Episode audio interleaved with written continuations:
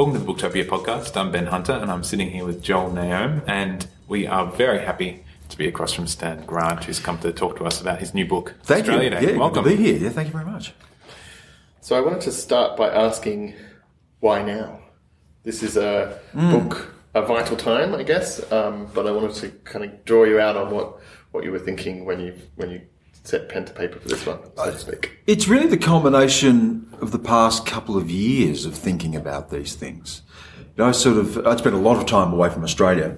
Um, as a reporter, I worked out of Australia for half of my working life. I was 14 years with, with CNN and um, uh, living in different parts of the world. And I came back to Australia and landed in Australia right at that Adam Goodes affair was was reaching its peak, and that led to my last book, Talking to My Country, where I really wanted to grapple with this idea about race and history and and how those things hang so heavily mm. over us. And being an Indigenous person, how do I negotiate that?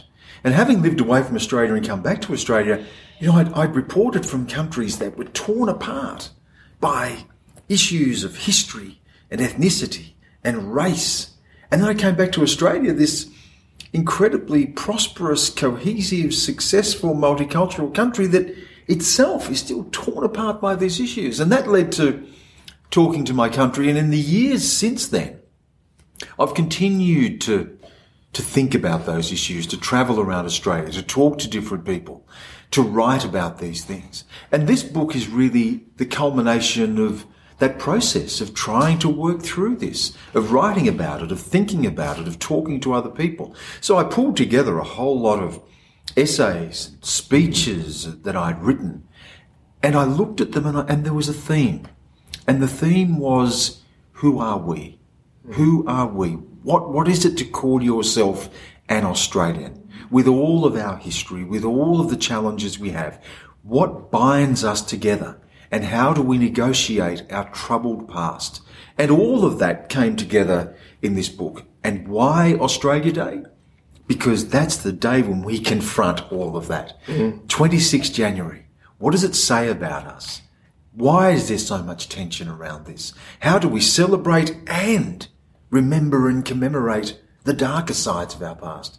Australia Day is the day when we ask ourselves the question that I sought to answer in this book. Who are we? Hmm.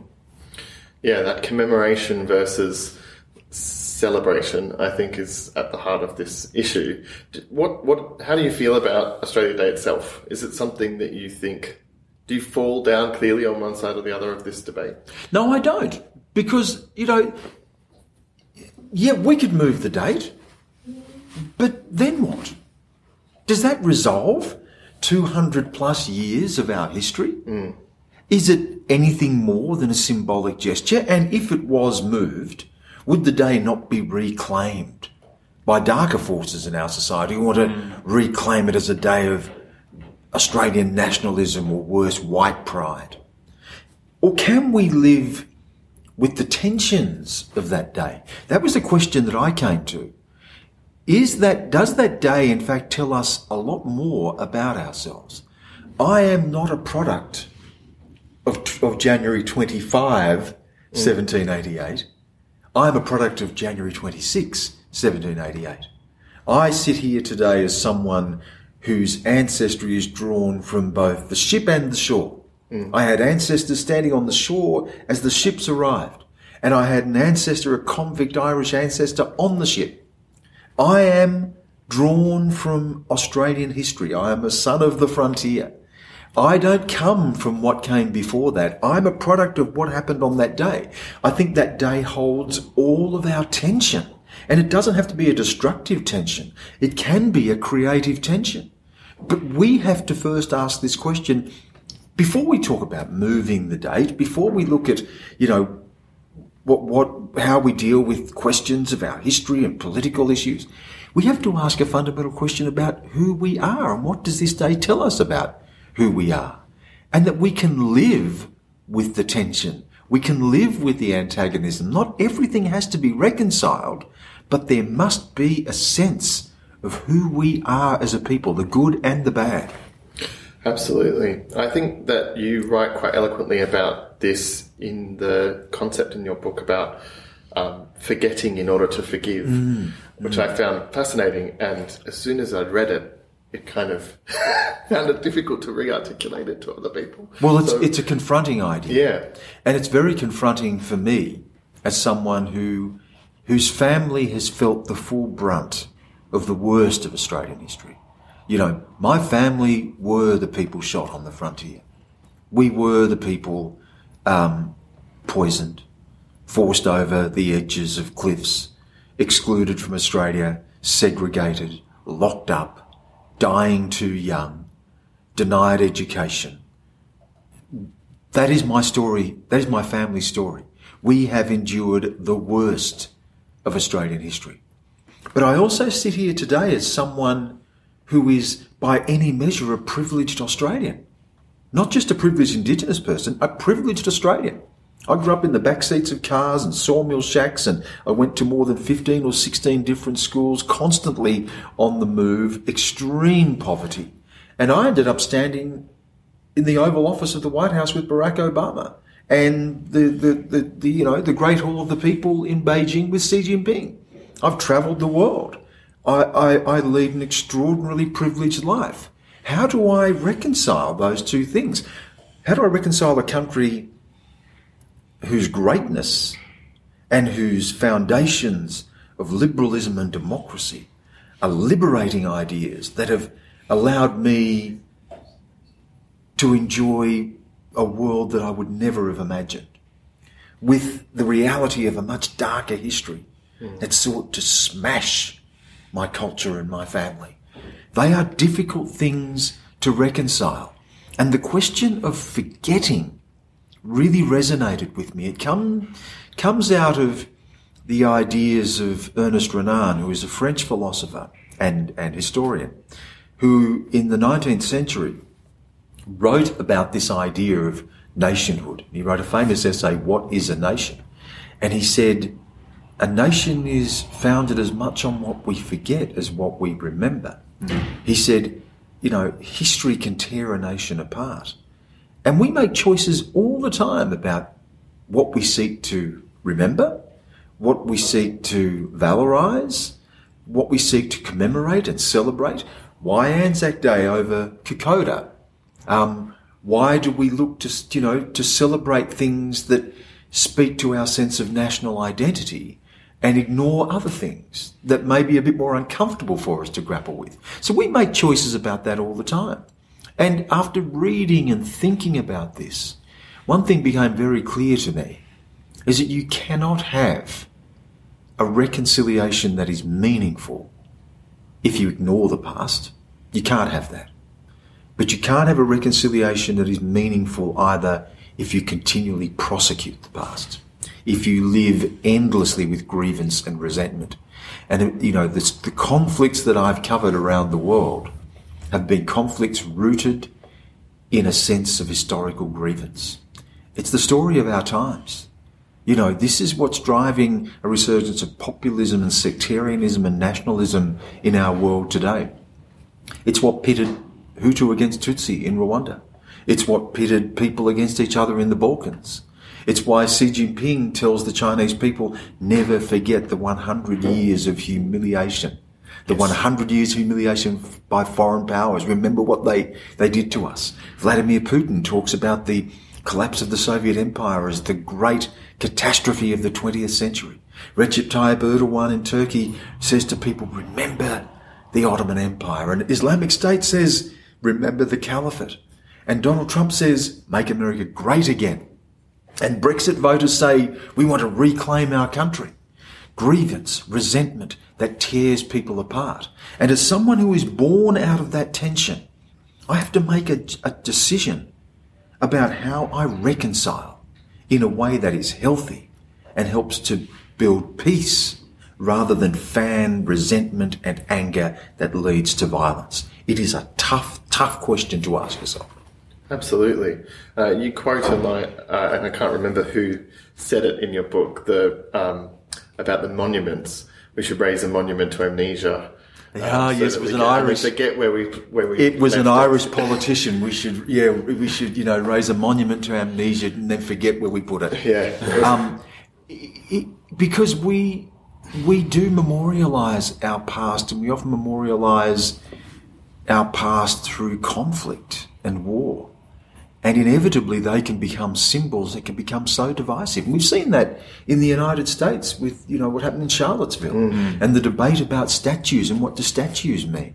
Um, we've seen that in other parts of the world as people are railing against issues of empire and colonialism and, and historical oppression and the, and the symbols of that historical oppression. We have that in Australia around the, the Captain Cook um, debate that I was directly involved in when I wrote a piece that said, in, in America, they confront the darkness of that history, often in a very violent way. Mm. In Australia, we've preferred to silence it. We've preferred to just push it aside. Let's not, let's not go there. Let's not ask those questions. But if we are to fulfill the full promise of Australia, we can't ignore those questions either. Mm. We have to grapple with what we are saying about ourselves when we choose to memorialise um, the discovery, in inverted commas, of Australia by Captain Cook, an important and foundational story in Australia, at the expense of also acknowledging that there were people here for 60,000 plus years who suffered as a result of that.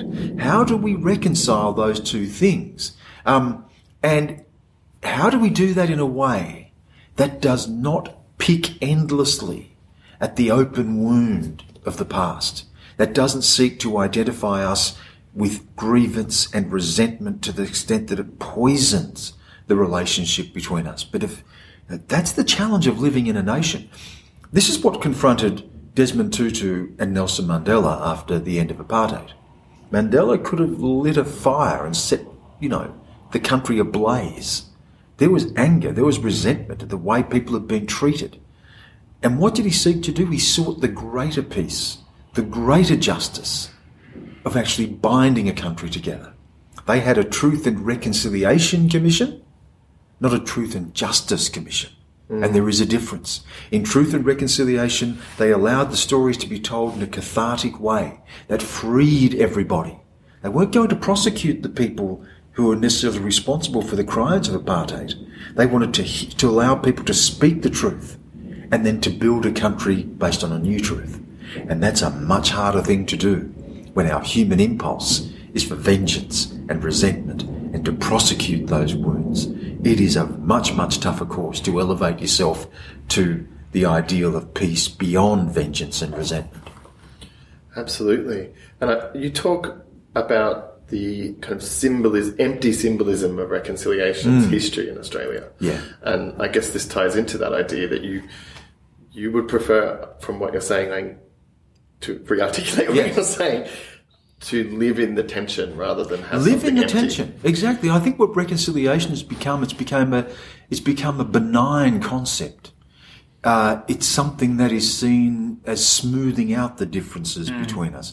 It's one of the, um, it's one of the challenges of liberalism, in a sense. Liberalism is is about rem- removing tension. It is about erasure, erasure of identity, erasure of history. Um, let's move. It's a it's a progressive idea that you move forward beyond race, ethnicity, culture, history.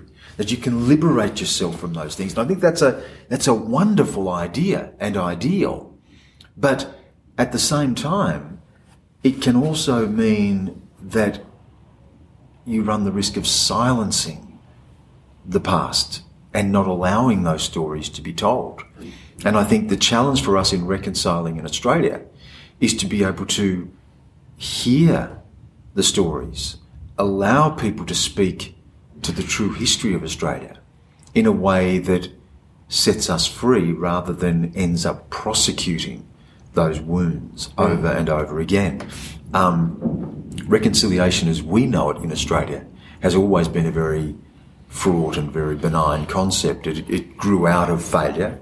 Uh, in the 1980s, the Hawke government had promised a treaty with Indigenous people, quickly abandoned that idea in the face of opposition and instead said, we'll have a process of reconciliation. And that immediately became something that was emptied of the political antagonism that we would have had to confront around issues like treaty. And what has ultimately become has become something that is much more associated with symbolic gestures of national apology, of welcomes to country, of socio-economic uplift, how, you know, let's create more jobs, let's have more cultural understanding, but not dealing with the fundamental political question of the rights of Indigenous people. Australia was taken. There was an invasion. People's land was stolen, and people have paid a price because of that. Um, and there are rights that emanate from that. We know. You look around the world, in North America, and Canada, and in New Zealand, where there is reconciliation with Indigenous peoples, it is founded on a recognition of the fundamental rights of those people. People have political rights, and we've never grappled with that in a meaningful way. We don't have treaties. We've still failed to have proper political recognition and constitutional reform and recognition. Aboriginal people do not have a political voice that represents their aspirations in this country. The emphasis has been much more on assimilation rather than acknowledgement of the self-determination of people. And that those two things don't have to be mutually exclusive. Indigenous people can be active members of the broader Australian population, but within that have unique rights that pertain to Indigenous people because they are the first peoples of Australia. So until we deal with the political rights that Indigenous people in, have in Australia, that are recognised in other parts of the world, we cannot have a meaningful recognition, rec- reconciliation beyond gestures and symbols. Yeah. I was having a um, conversation um, on a camping trip over the weekend with a, um, a guy friend of mine who um, is very um, uh, out there in his opinions. I'll, I'll just say that much. And In, in, in, a, in which way? Out there in a provocative, yeah, um, he, he will he will, nationalistic way or a. Um, he, no, he he he um, positions himself as a very progressive person. Right. But um, if you dis- if you say something he disagrees with, he'll he'll arc up in a terrible way. So he, he, he's one of those people who kind of positions himself as I'm so open, I'm so liberal, but. Um, Yeah. will attack you if you um, step one side of him or another, or, or, or pick him up on something. Um, but anyway, um, I'm just complaining. Um, we he we were having some drinks and we we um, sunk into some kind of cynicism in discussing um, the state of the nation and our politics and a coming election, and he was positing this idea that um, our government and our leaders love the debate about Australia Day. They they they love the turmoil that we've gone through over the date, over the symbol of of the date, and how um, that is a um, distracting force that can keep that that can keep us away from all of those greater that's true. constitutional rights. It's a, it's a culture war that costs nothing. Yes. It costs politicians nothing to have that debate every January 26. And frankly, it costs and asks nothing of activists to have that debate as well. It, it is emptied of significance and meaning because you don't have to do anything. You know, you can protest and you can burn an Australian flag and you can rail against Australia, or you can go out and you can, you know, adorn yourself in, in an Australian flag and, you know, and, and have a barbecue by the beach and, but it doesn't do anything. It doesn't cost anything. And politicians, you know, they, they, they take up their, their political positions on the left or the right or wherever they may be, and they can speak to that, and it's a cultural issue, but it doesn't demand anything of them. And I think in this book, I want to look beyond that and say, no, no, we have to, we have to demand something of ourselves. Mm.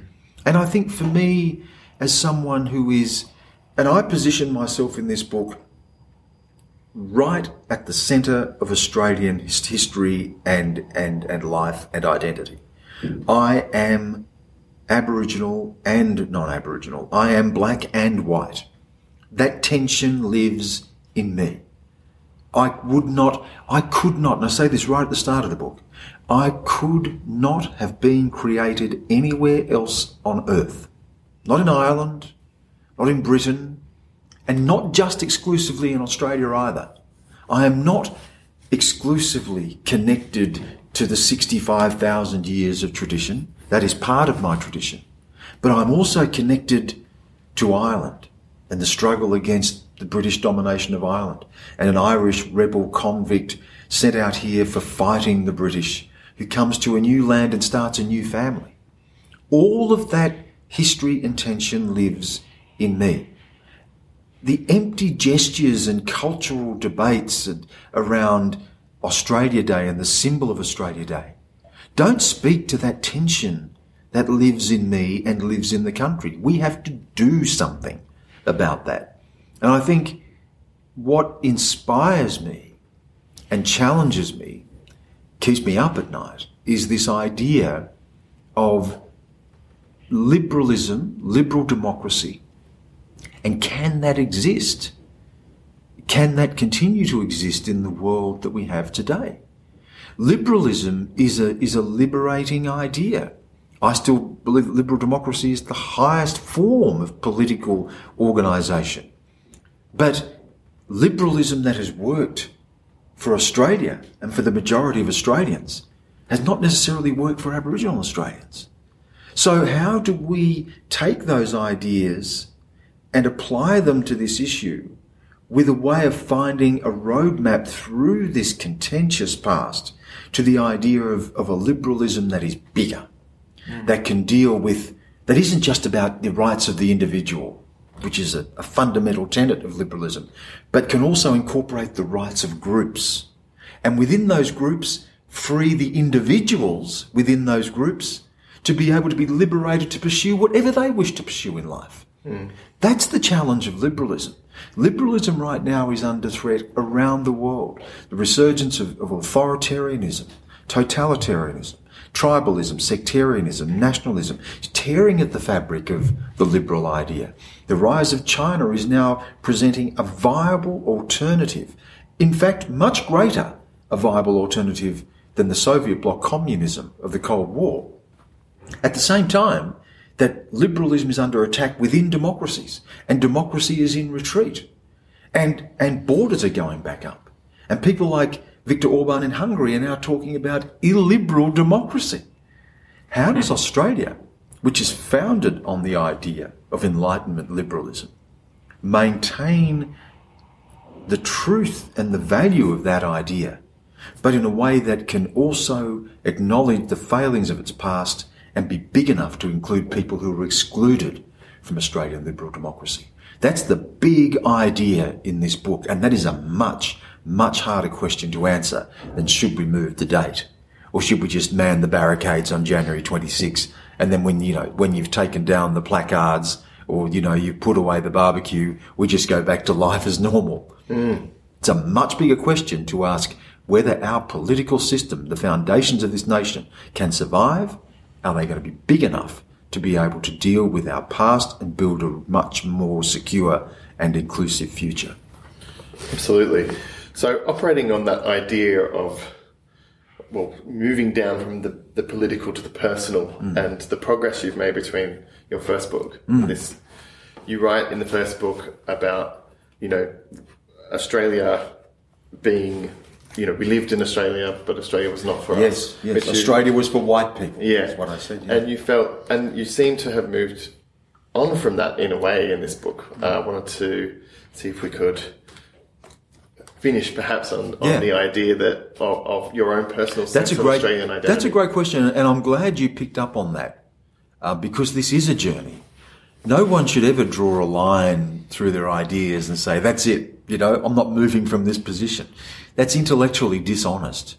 Um, part of coming to terms with history, my place in this country, looking to a future, is to go back and to re-examine my ideas. You know, part of writing this book was to not just travel around Australia, to speak to people, to be involved in political discussion and debate, but to go inside myself and to ask hard questions about myself. Am I, as I said in talking to my country, and I don't resile from this, I still feel this way, even as I try to work my way through it.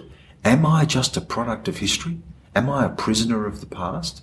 Am I, Nietzsche, Nietzsche talked about the man of ressentiment. He preferred the French term to the English because it, it, it was more than mere resentment.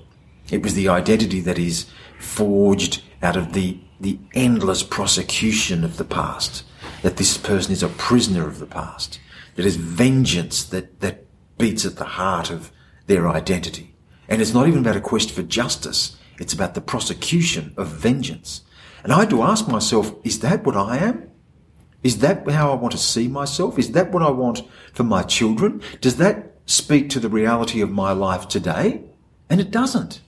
So how do I take what's happened in our past that still impacts directly on the suffering of Aboriginal people in, in, in the present and try to move that to a place in the future when we can move beyond that? And I think that the connecting tissue in all of this is the idea of liberalism and democracy. You know, I had to ask myself, does this work for us? Do I truly believe in this? Can I be a man of the dreaming and the enlightenment? Are those two things antithetical? And they're not. They're not antithetical. That the idea of liberalism is something that elevates us as human beings. It civilizes us as human beings. It's what Kant talked about with his idea of perpetual peace. The idea that we can live free of the ball and chain of a permanent and everlasting minority. When he spoke about minority, he meant childhood, but that's what we're talking about. A political childhood that keeps you trapped in your tribalism. I've tried to write myself free, write myself free of identity, free of tribalism, free of history, to a future where we can find ourselves together despite our differences. That's what Australia Day represents. That's the challenge of Australia Day. As I've gone back and I've, I've reread the things that inspired me, I've gone back to the philosophers that challenged and inspired me. I asked hard questions of myself. I looked at the reality of my life. I looked at what's happening in our world today. And we are at a juncture. We are at a critical historical point. Our world could change and it could change rapidly.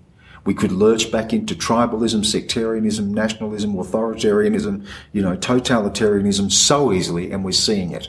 And if we believe in liberalism and democracy, we have to plant our flag and, and we have to fight for that. And in Australia, fighting for that means, as an Aboriginal person, as a person who draw, draws their heritage from both white and black, it's, it is who we are as a nation.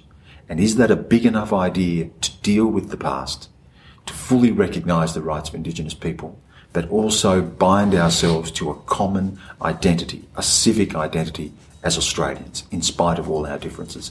That's the journey I've been on. And it's a fascinating journey. I loved the book. Oh, thank you very much. And um, it's really compelling and generous. So I, I hope so. I hope it was for, generous. That, that's what I wanted it to be. Thank you. For writing it and, and thanks to, for speaking to us today. Pleasure. Thank you very much. Thanks. And you can buy Australia Day by Stan Grant, as well as all of his other books and essays at booktopia.com.au right now. Thanks for listening to the Booktopia podcast. Don't forget to subscribe to us on SoundCloud and iTunes. And if your eyeballs need a workout, check us out on YouTube at Booktopia TV. And don't forget for all books featured on this episode and all episodes of the Booktopia podcast, head to Booktopia, Australia's local bookstore, at www.booktopia.com.au. Thanks for listening.